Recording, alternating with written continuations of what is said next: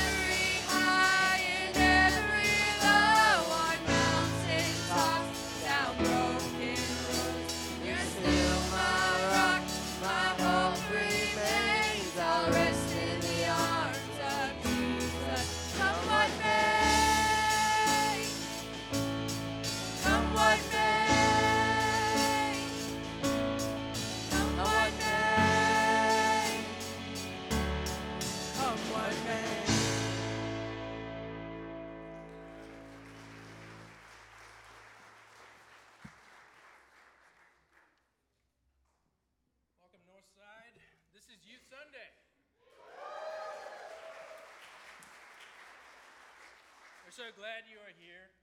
And for those of you that are visiting for the first time, in your bulletins you would have a QR code, or if you have, you can give your information to Ms. Pam, Ms. Faye. But welcome. So take this opportunity to greet people around you that you don't know, haven't met before, and enjoy your time. God bless.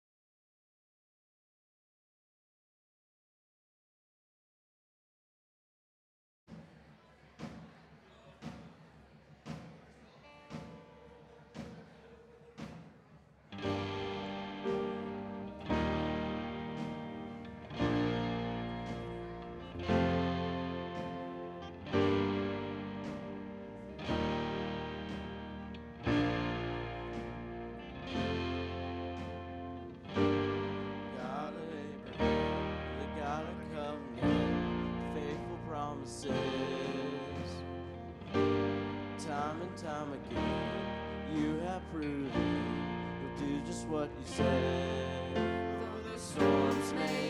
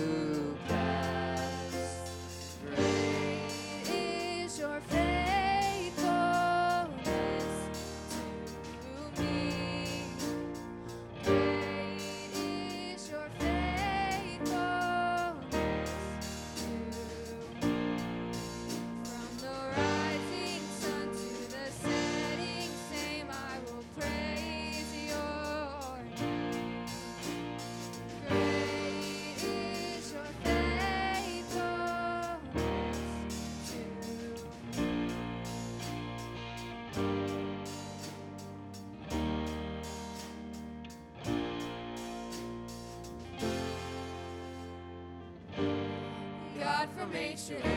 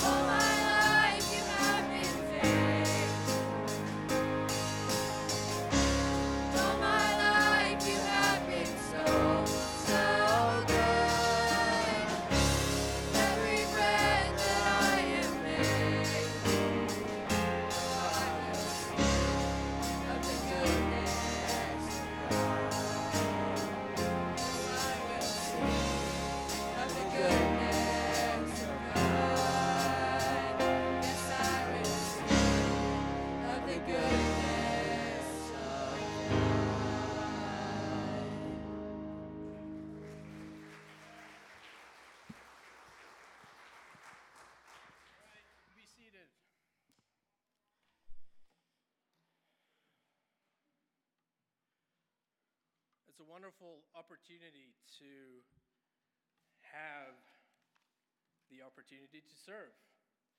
And not many churches I've been a part of do you get to serve at this age. Things have to be vetted. People would have to nominate you. But very rarely do you have a group of students step out like this and serve and teach a Sunday school and lead as a group as they've done. So we praise God. But they're not doing it for themselves, they freely gave of themselves. And I want to praise God for them.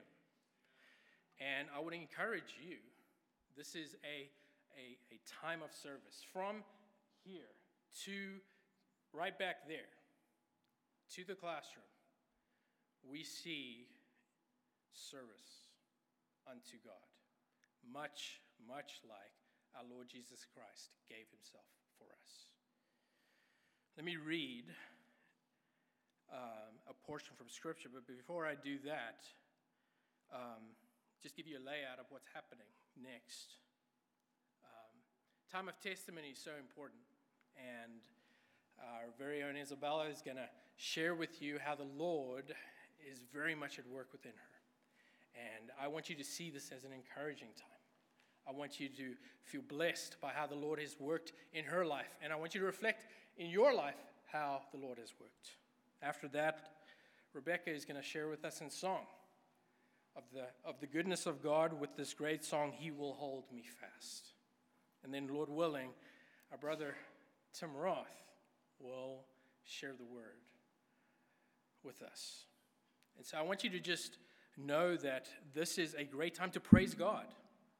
So let me read from Psalm 71, verse 22. It says, I will also praise you with the harp for your faithfulness, O my God. I will sing praises to you with the lyre, O Holy One of Israel. My lips will shout for joy when I sing praises to you, my soul also, which you have redeemed, and my tongue will talk of your righteous help all the day long.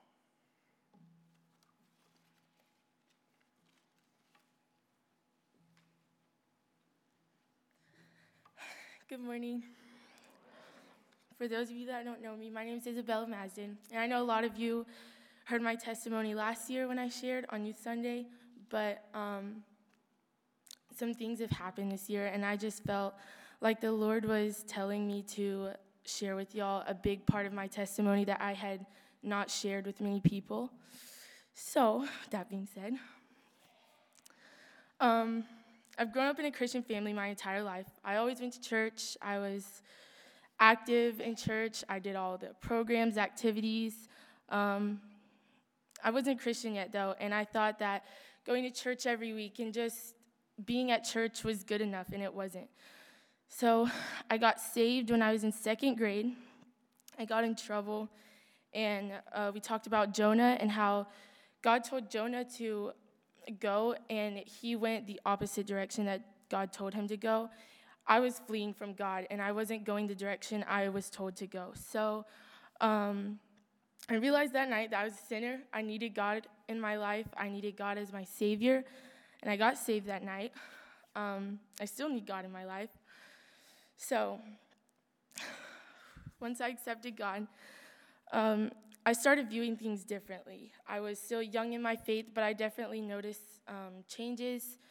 I was um, I read my Bible more, but I, I still wasn't, I knew I was saved and I understood the concept, but I realized something was still, I don't know, I, something was still missing. I needed God and I, I didn't know what, I didn't know what to do. I was in a rough place. So I, in sixth grade, I was distracted from God. I didn't fit in anywhere. I was bullied quite often. I was tired of being excluded. I always had an attitude. I wasn't um, I wasn't the best person in sixth grade, but I had had suicidal thoughts for a while, and I tried. I tried that. I acted on my thoughts, but little did I know at the time that God had a better plan for me. So, as a human, we're all gonna stumble. We're all gonna fall, but with God as your Savior, He will not let you fall far, and He will bring you back up. He won't like He's not gonna let you leave Him. Once you're saved, you're always saved. But once you're saved, you have to keep following in your Christian walk with the Lord. You can't just be saved and not do anything.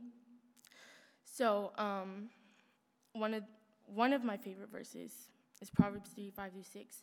Trust in the Lord with all your heart. Do not lean on your own understanding, and in all your ways acknowledge him, and he will make straight your paths.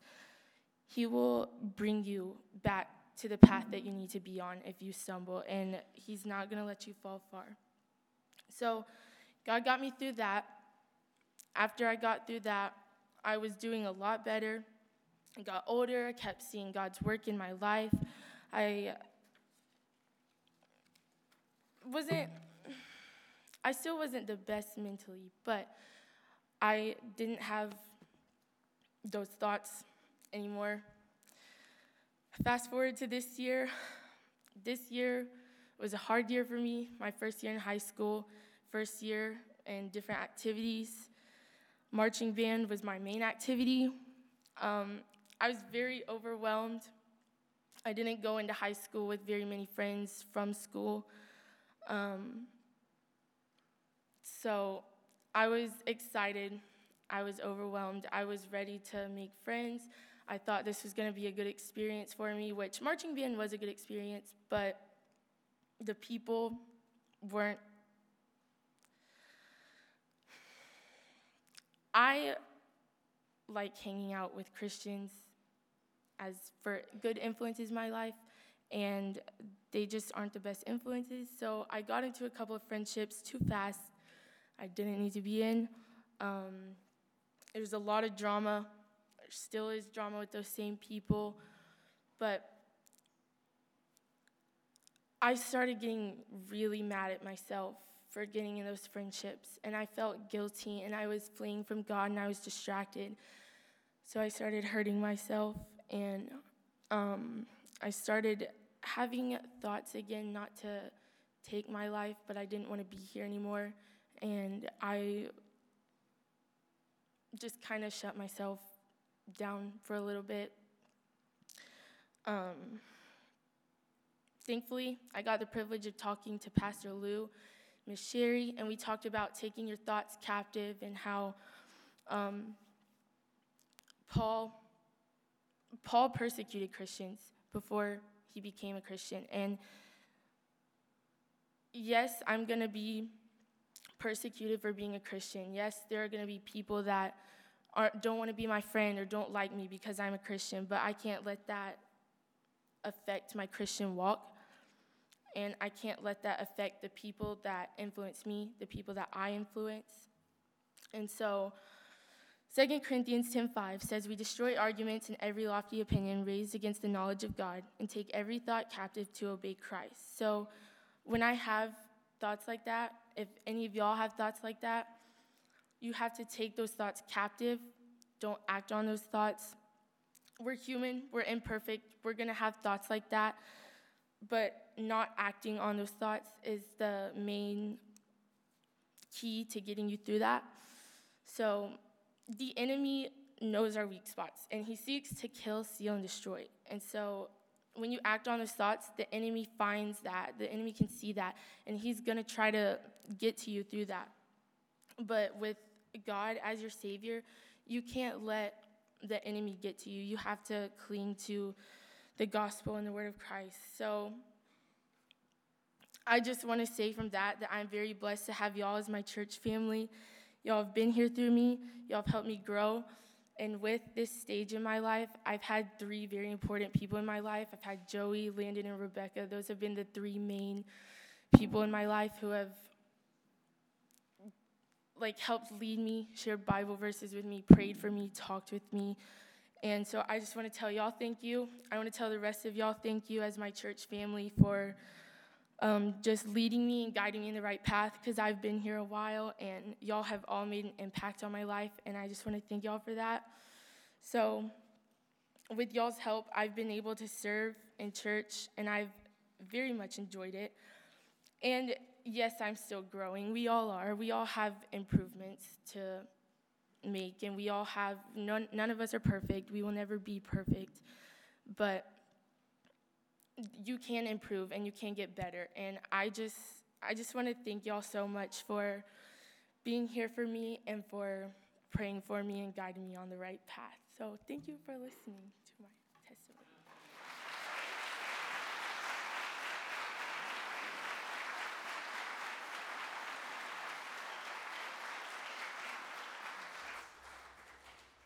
Uh, before I get started, I just want to tell you um, that the song I'm singing is called He Will Hold Me Fast. And it's a song that um, I don't know how many people know it, but um, you might have heard different versions of it. But it is um, a song I really love. It just talks about how through everything going on in this world, um, Christ is here to hold forever. And so as I sing this song, feel free to sing it if you know it or just listen. Um, but just to, um, as I sing, just remember that through everything, uh, Christ will hold you fast.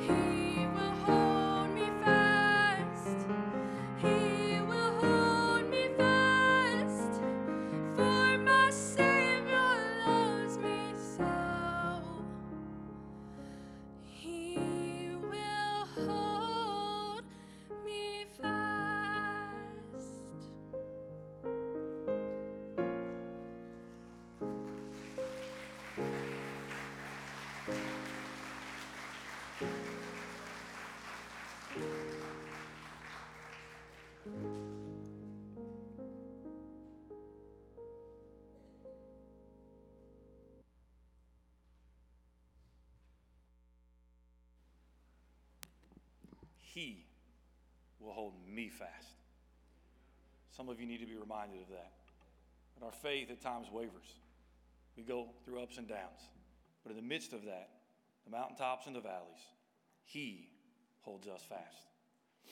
In just a moment, uh, Luke Johnson is going to come and read Scripture. And then after that, Mr. Tim Roth is going to come and open God's Word.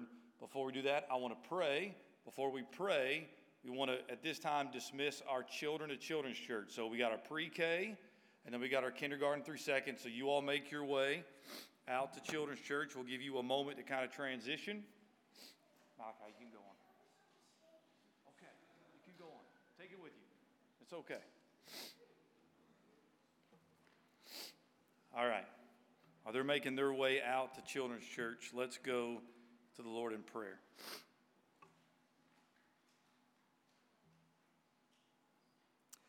Father, as we were singing just a little bit ago, Lord, I was just overcome. So many different emotions joy, gratitude, thankfulness. God, for your goodness, for the promises that we sang about. You are a faithful God. And we've just been reminded, God, that you indeed will hold us fast.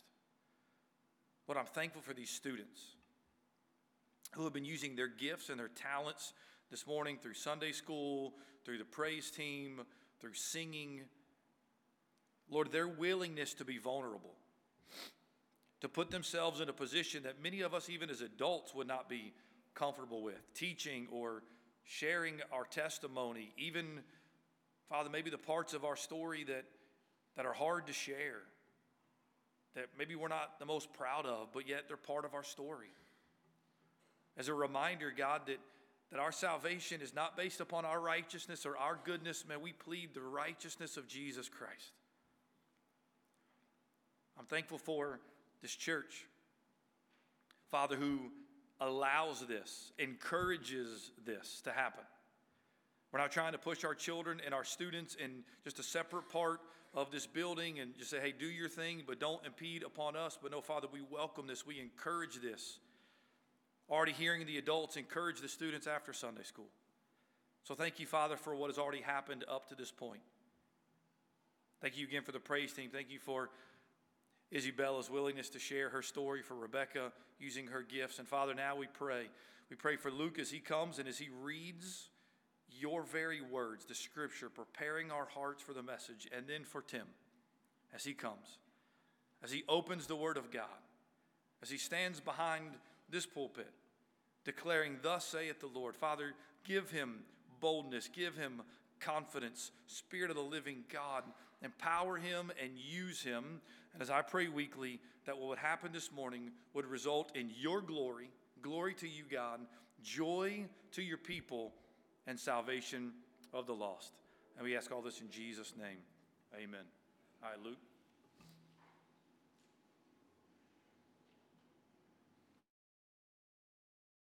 Uh, please open your Bibles to Daniel 6, 7 through 12. The royal administrators prefects, satraps, advisors, and governors have all agreed that the king should issue an edict and enforce a decree that anyone who prays to any god or human being during the next 30 days, except for you, your majesty, shall be thrown into the lion's den. Now, your majesty, issue the decree and put it in writing so that it cannot be altered, in accordance with the law of the Medes and the Persians, which cannot be repealed. So King Darius put the decree in writing. Now, when Daniel learned that the decree had been published, he went home to his upstairs room where the windows opened toward Jerusalem. Three times a day he got down on his knees and prayed, giving thanks to his God, just as he had done before. Then these men went as a group and found Daniel praying and asking God for help. So they went to the king and spoke to him about his royal decree. Did you not publish a decree that during the next 30 days, anyone who prays to any god or human being except to you, your majesty, would be thrown into the lion's den? The king answered, The decree stands in accordance with the law of the Medes and Persians, which cannot be repealed.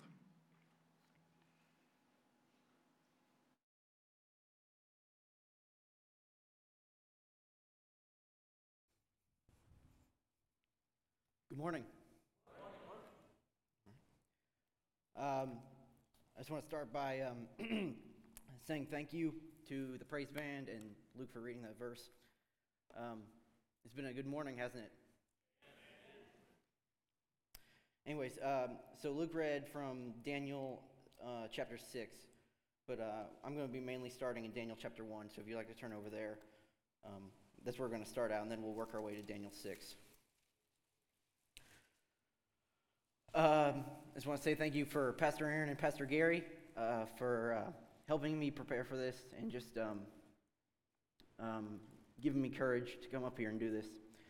Um, anyways, so to give you some background on the story of Daniel, we have to go back a little bit. So the kingdom is, uh, kingdom of Israel, which was David's kingdom, I mean originally Saul and then David, was eventually after king after king came, and they were all very ungodly kings. And God was very displeased. Knowing so, it was his nation, and his nation was being continually ungodly towards him. And so he eventually split the kingdoms to the northern and southern kingdoms. And the southern kingdom is where we're going to be talking about. It was where Daniel lived, land of Judah. And um, eventually, as if you get to, if you go into chapter one, it starts out with the land being overthrown by King Nebuchadnezzar, the Babylonian Empire.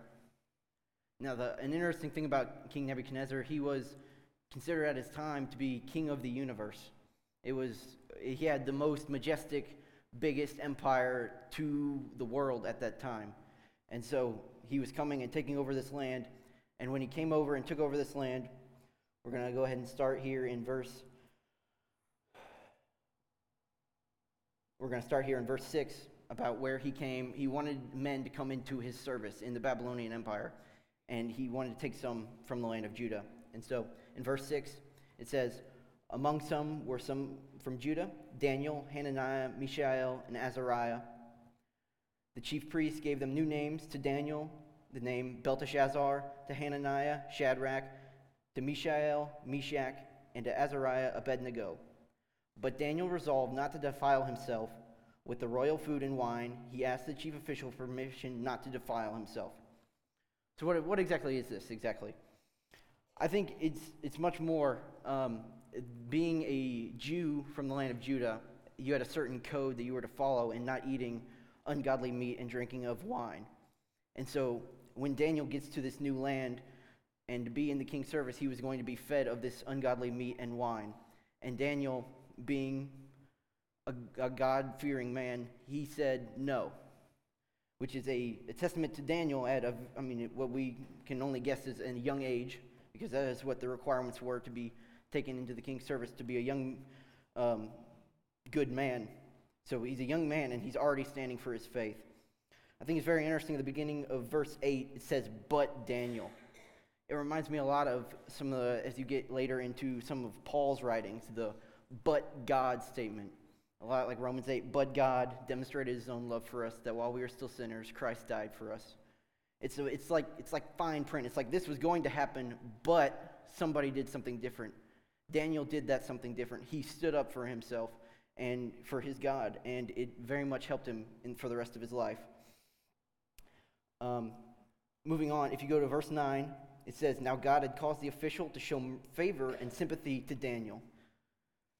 This is, this is God. Daniel stood up for God, and God is helping him through this.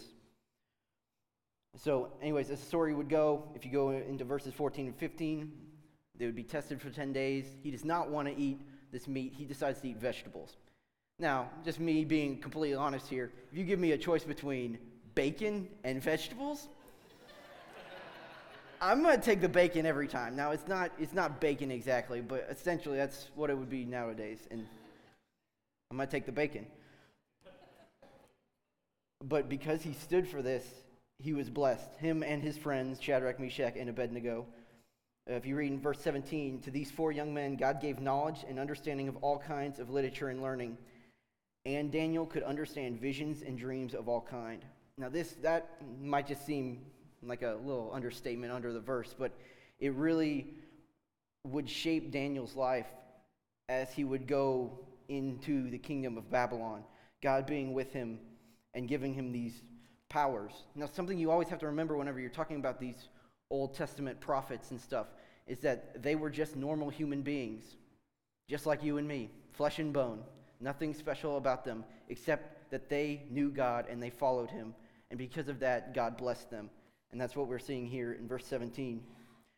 And so he doing this, giving this, be given, being given this knowledge, God, through King Nebuchadnezzar, allowed them to be placed in high authority.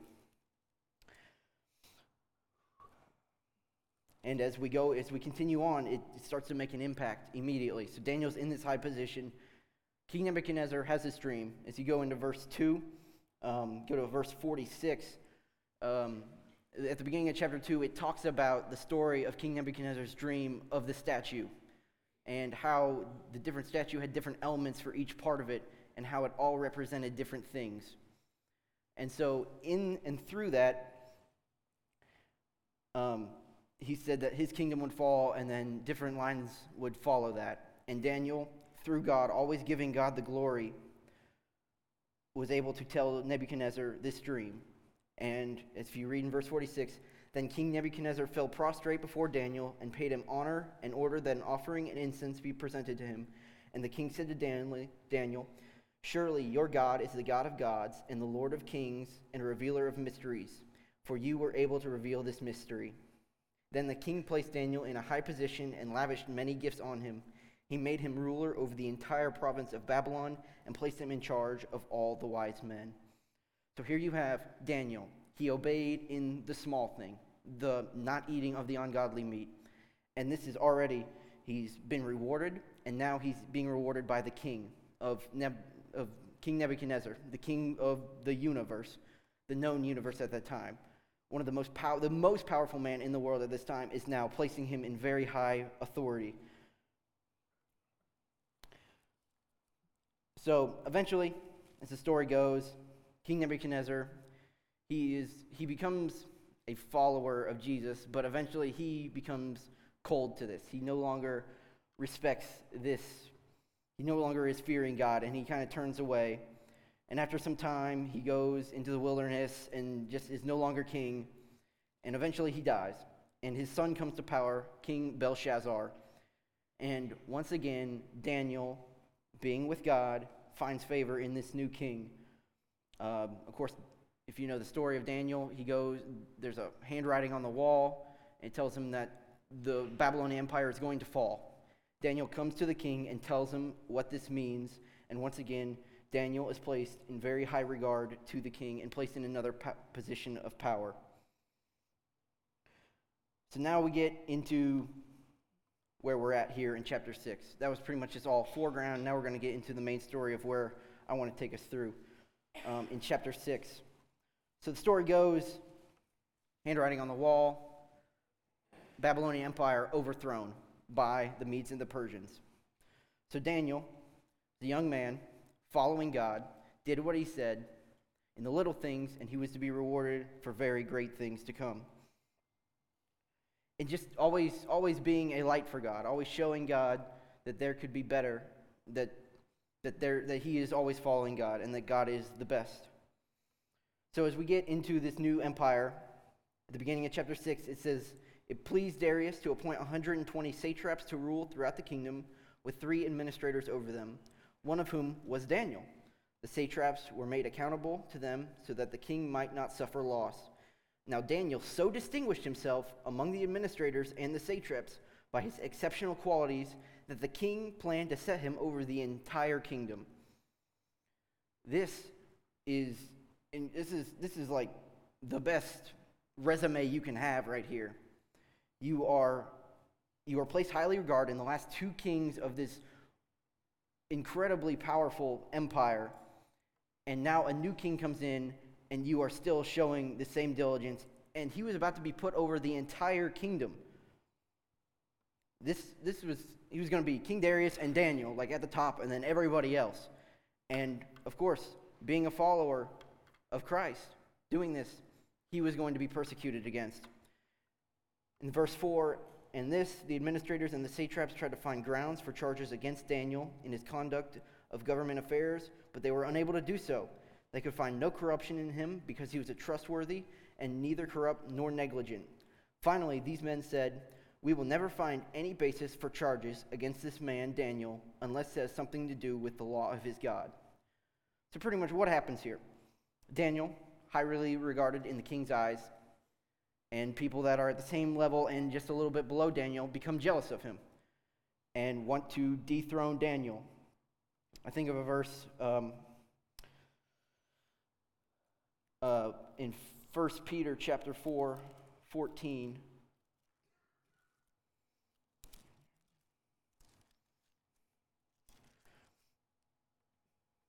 If you are insulted because of the name of Christ, you are blessed, for the Spirit of glory and of God rests on you. So Daniel is now being, is about to be, you know, they can't find anything against him. These satraps and administrators, they start this club, you could say, to try to overthrow Daniel. And of course, they have, they have no, they can find nothing wrong with him because he is faithful to his God. And they finally come up with this plan that they're going to overthrow him through the king and decreeing this. So the story goes, as Luke read, they come to Darius and say, How about you make a law that no one else can praise anyone except you, O king? And of course, Darius, being the human being that he is, wants people to praise him. I mean, naturally, he wants to be praised because he doesn't, he doesn't know God and that how powerful he is and how good he is. But, and of course, at this moment, he forgets about Daniel. Daniel loving his God. And, but the king falls victim to this. And I just think it's very much a testament to Daniel what happens after the king makes this decree. Verse 10, this is, this, is the, this is the big verse. This is what you should take home. If you take anything, listen to this verse. Verse 10 Now, when Daniel learned that the decree had been published, he went home to his upstairs room where the windows opened toward Jerusalem. Three times a day, he got down on his knees and prayed, giving thanks to his God, just as he had done before. So, just notice some things about this verse here. Daniel knows about the decree. He knows that if he gets caught, which he inevitably will because he is open, his windows are open for everyone to see, he knows that if he goes and does, does this, he could be punished. He could be killed. But Daniel is faithful. And that is something that I feel like we need to think about because in our world, Christianity is no longer popular, is no longer the cool thing to do. Being, Christ- being a Christian is like weird now. But we have to stand firm in being bold in our faith. I think of uh, the, uh, in the Beatitudes in Matthew chapter 5. In the same way, let your light show, so shine before men that they will see your good deeds and praise your Father in heaven. Daniel is a great representation of that, those words of Jesus, that he was the light in the darkness. He was the lone bright spot in this dark, ungodly kingdom. Sweating up here. you know why you see those preachers on TV, man. Always sweating. Got the power of God and Old Spice on me right now. But, anyways.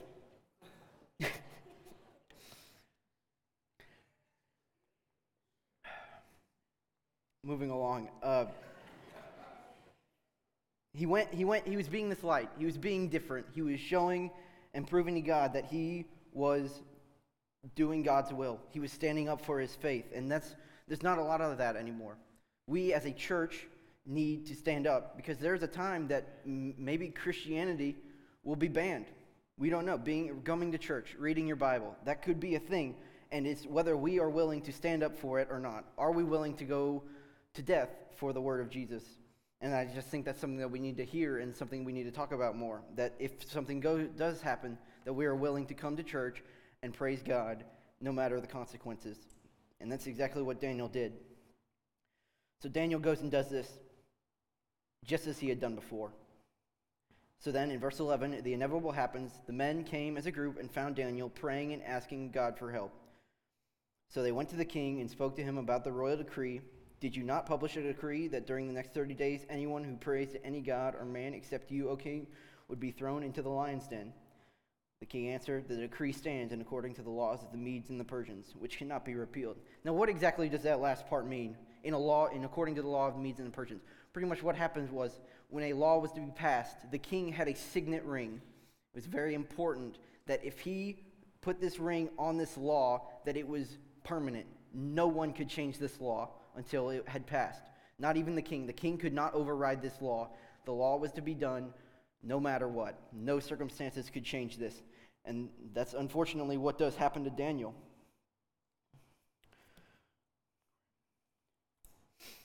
So he is taken.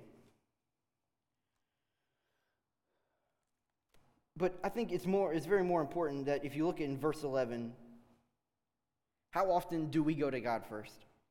If you if you look at it, he was asking God for help. At the end of verse 11 it says he was asking God for help. How often is God the first person that we go to? We go to friends, we go to pastors, we go to we go to anything that you think of that you would go to first for help. You go to the internet, that that's a big help. Um, but like anything, but then it's like, oh yeah, maybe I should go to God. But maybe maybe if we had a different mindset that if we went to God first, maybe maybe things would be different. Maybe we would be blessed. You know, it was it's just it's a testament to Daniel that this was his first thought. Of course, he didn't have the internet, but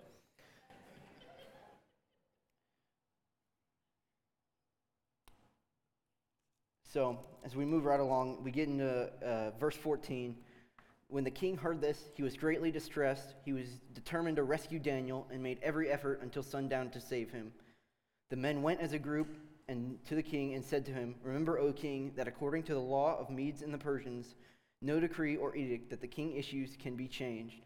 So the king gave the order, and they brought Daniel and threw him into the lion's den. And the king said to Daniel, May your God, whom you continually serve, rescue you.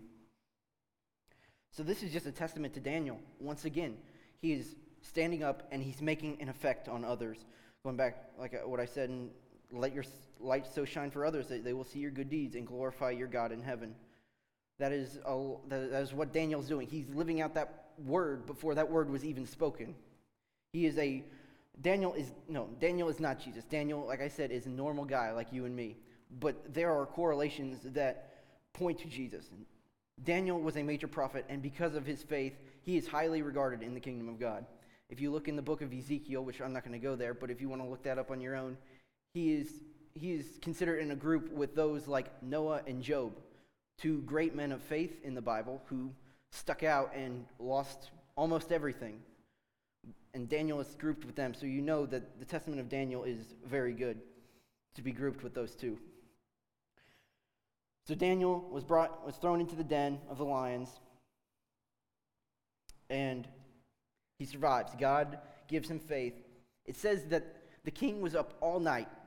He did not eat, he did not sleep, he did not even have anything to entertain himself. He was up all night and just worried about Daniel because Daniel made an impact on him. Something special that uh, I was given by one of my neighbors one time. Something you might not know about me is I'm a huge NASCAR fan. It's just one of my it's just one of my all-time favorite things every Sunday or Saturday night, just go watch the NASCAR race. It's just one of my favorite things to do. I just love the thrill of the engines roaring and the crowd cheering. It's just awesome. It'll get your heart pumping, man. That stuff's awesome.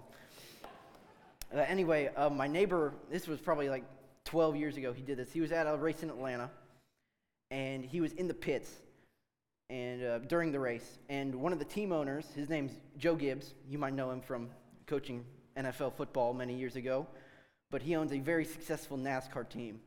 And something that was very important was uh, while my neighbor, his name was Mr. Larry, he was going and he, he, was going to use the bathroom, and as he was walking there, he ran into, as they call him, Coach, Coach Gibbs. And, uh, you know, it's kind of interesting. He was like, oh man, that's Coach Gibbs. I got to go say hi. So he went up to him and he said, hi, Mr. Gibbs, how are you doing? He said, and Coach Gibbs, he said to him, uh, I'm doing great. And the first thing Coach Gibbs told him, he was like, he asked him his name. He's like, Larry, do you know Jesus? And Larry, it took him, it took him back for a minute. He was like, Yes, sir, I do. He's my Lord and Savior. And, and Coach Gibbs said that, you know what? That is just a great thing. It is a great day today because the Lord is in heaven, or something along those lines. But, anyways, he, uh, he reached into his pocket and he pulled this out. Uh, he signed it to Larry. Um, but this is just something I have, uh, big NASCAR collector, and this is just like something very cool. It's a track about how to learn about the gospel. But uh, Coach Gibbs, that was just something very important that uh, my neighbor told me. That was like the first thing, the most important thing you can know is that Jesus is your Lord and Savior. and just being that light in a dark world. That he is a very successful NFL coach and a very successful NASCAR team owner, but yet he takes the time to go up to a fan and say this, like spreading the gospel in his environment. That's just that's just a testament, and that's just something that I, I love about it. Um, but as we get into it, Daniel, at verse 19, at first light of dawn, the king got up and hurried to the lion's den. When he came near the den, he calls to Daniel in an anguished voice Daniel, servant of the living God, has your God, whom you serve continually, been able to rescue you from the lions? Daniel, the first thing he says, O king, live forever. This is just incredible. Daniel was thrown in a lion's den to die. He was going to be dead. He was going to die. But still, the first thing that he says when he gets out of there, he's in reverence to the king, King Darius, and in reverence to God, if you read in verse 22. My God sent his angel, and he shut the mouths of the lions. They have not hurt me, because I was found innocent in his sight, nor have I done any wrong before you, O king. He was doing something different. He was being the light to the world. And God protected him because of that. God knew that Daniel was doing the right thing, even though God's word and law is more important than any earthly law that can be placed. That's something you have to remember. Even if the worldly law of the United States says that we can't come to church and read our Bible, you still should read your Bible and come to church because it's what the Bible says. The Bible is our law. Is what we should not saying that you should go out and break every single law. That's not that's not what I'm saying. God says to follow authority in accordance to his word. So as long as the laws of the world line up with our Bible, then we are to follow them.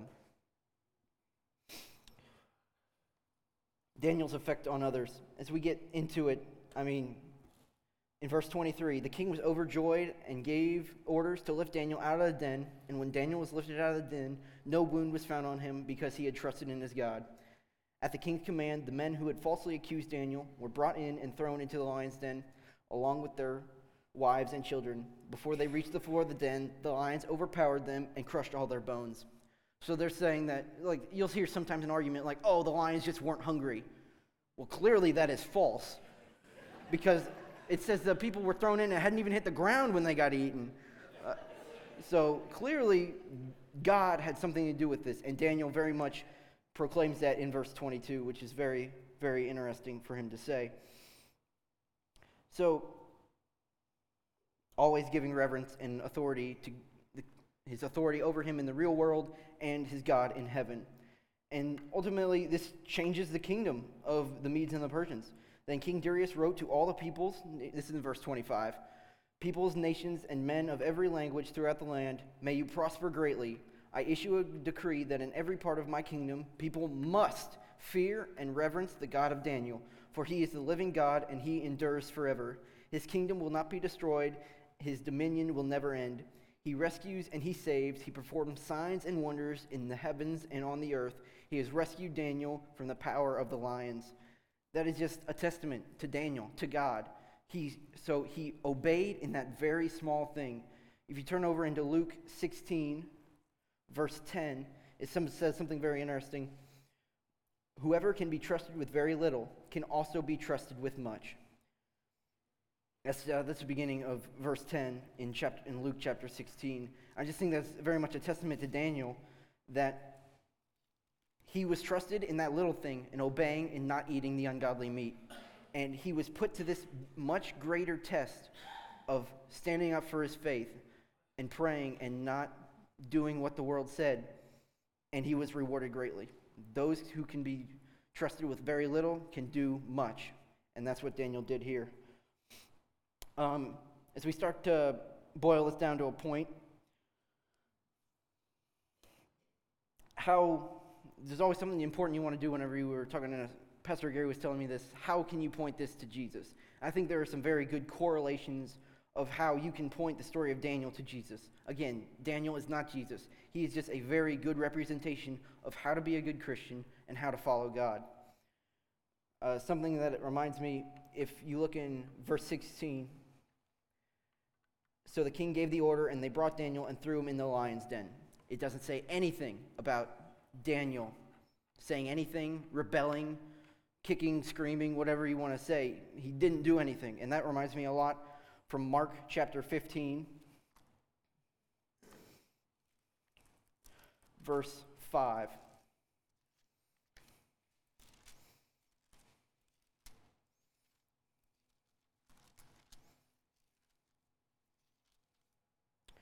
I'm going to start in verse 4. So again, Pilate asked him, Aren't you going to answer? See how many things these people are accusing you of. Verse 5 But Jesus still made no reply, and Pilate was amazed. This was the Testament. Daniel, being that Old Testament representation of Jesus, he was going to die, he was going to be put to death. Daniel, it doesn't say that he says anything, just as Jesus didn't say anything. And this amazed Pilate, who at this point was very powerful in his day in the Roman Empire. So I, I think that just correlates very well that neither one were, they didn't say anything. They did not try to get out of it. Jesus could have easily called down angels and gotten out of being d- killed, but he didn't. He stood there and took it, just as Daniel did. Now, Daniel didn't die, which is just an even greater testament to God and his power. But then, even I think another point is in Matthew 27,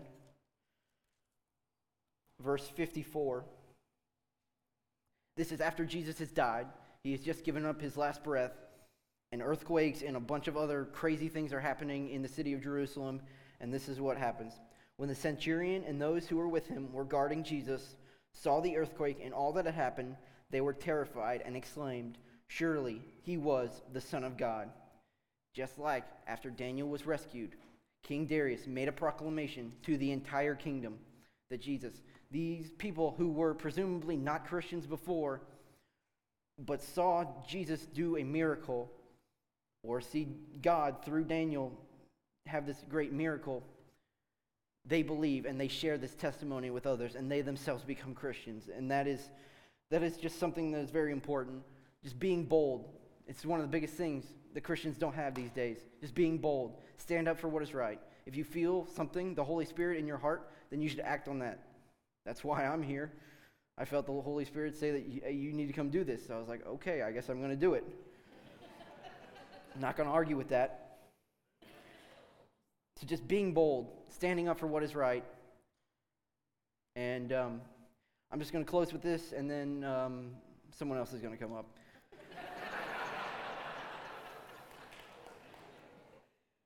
All right. Uh, I mean, you don't have to turn here, but um, Titus chapter 3, I'm just going to leave you with these last marks.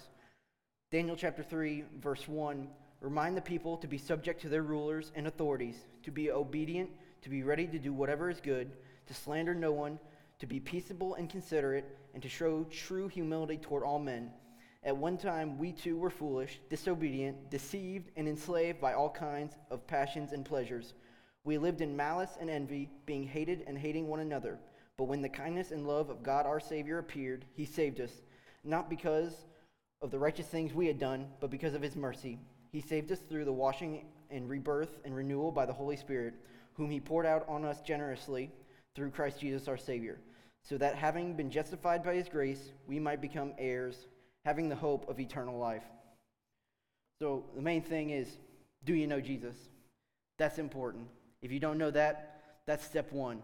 Step two, if you do know Jesus, sharing that, being bold in your faith, standing up for what is right, and telling others about him. That's all I have for you today. Um, so let's just go ahead and go to the word of prayer. Uh, dear Heavenly Father, I just thank you for this wonderful day that I got to come up here and preach your word. You trusted me enough to come up here and gave me the words to speak because I know I couldn't have done it alone. And uh, I just thank you for Pastor Aaron and Pastor Gary putting this whole day together. And it was just a uh, wonderful time to come in your word and just help us all to be bold and be good, better Christians, spreading the word about you. And if anyone doesn't know Jesus, that they will come to know him and that he will be their Lord and Savior. So I just thank you for this day. In Jesus' name we pray. Amen. If you please stand with us.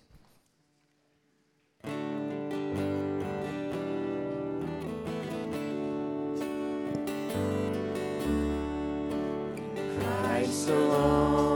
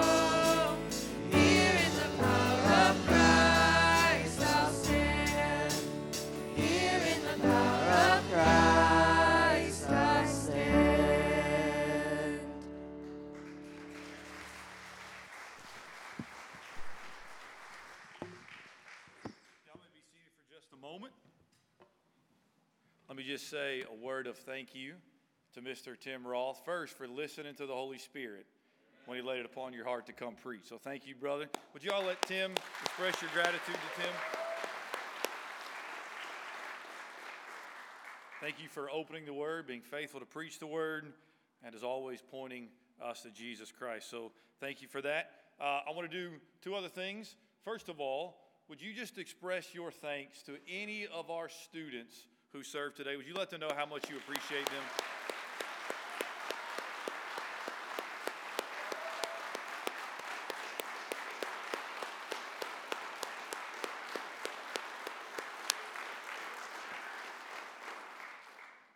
I was going to say while you're standing, but you would go ahead and sit down.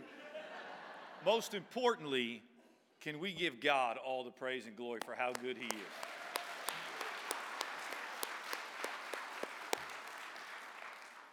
So you'll, you'll see some students all around here uh, as you're making your way out. If you will just, man, just tell them thank you. Uh, just encourage them. Uh, let them know how much you love them, uh, appreciate them.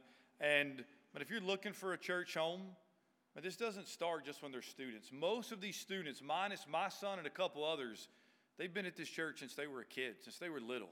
And they have been taught and loved on by these adults. And, and I believe that's a testament, and their parents as well, as to where they are. So if you're looking for a church home, like I, I'm, I'm not going to pretend to be the Spirit of God. You go where the Spirit of God leaves you. But I believe Northside is that place where your kids, if you have kids, students, are going to be loved. They're going to learn about Jesus. Uh, just a couple of announcements before uh, we uh, finish with the benediction. Um, we're not done with our student and, and our children. We have our annual cake auction tonight, which is a lot of fun. A lot of fun. We're gonna we're gonna attempt to do this in the activity room, and we get it gets kind of crowded in there, but it is a lot of fun. A lot of fun. I got to do it last year. You do not want to miss this. We'll have some cakes that are going to go for quite a bit of money, so be prepared to bid. But we are also going to have a lot of smaller items $5, $10. So if, if you maybe can't stay the whole time, but you want to come and just support our youth and our children who are going to camp just to get a some peanut butter balls or some little cheesecakes or something that the, people are making, uh, you can do that. Of course, if you're able, stick around and throw out some of the money for some of those big ticket items as well. That goes to our, our youth and our children who are going to camp. Um, I sent out a, a newsletter yesterday through Realm. It's something I'm trying to do once a month to kind of help you know of other ways and, and another way to let you know what's going on. At the bottom of that newsletter article, and if you didn't get one through Realm, we have some copies out there, is a way for you to, to subscribe to receive text messages through the church if there has to be a schedule change or if there's a, an urgent prayer need that we need you to pray for urgently, it'll come right to your phone and you can begin to pray. So that shows you and tells you how you can subscribe to that. Uh, one more thing, and we don't need a ton of people because too many people will make this difficult, but at the end of the service, we're going to take this cross down. Uh, because our children are doing a, a musical here uh, shortly in the next week and a half or two, and so we need this to be clear for them to practice. So, a couple of you men, we're just going to literally lower it. David Madison will help us there, and then we're going to carry it. So if we, if some of you strong men, youth, if you can come help, just so two or three guys don't have to do it, uh, we would greatly appreciate that. All right, we're going to end our service. Um, if you'll stand, Toby Johnson is going to come, and he's going to read a benediction for us. So our prayer is you will receive this benediction from Scripture as you leave today.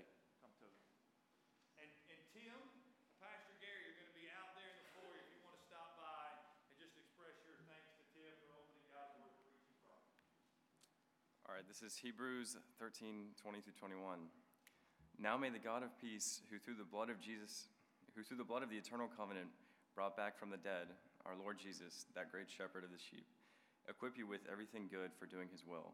And may he work in us what is pleasing to him through Jesus Christ, to whom be glory God forever and ever. Amen.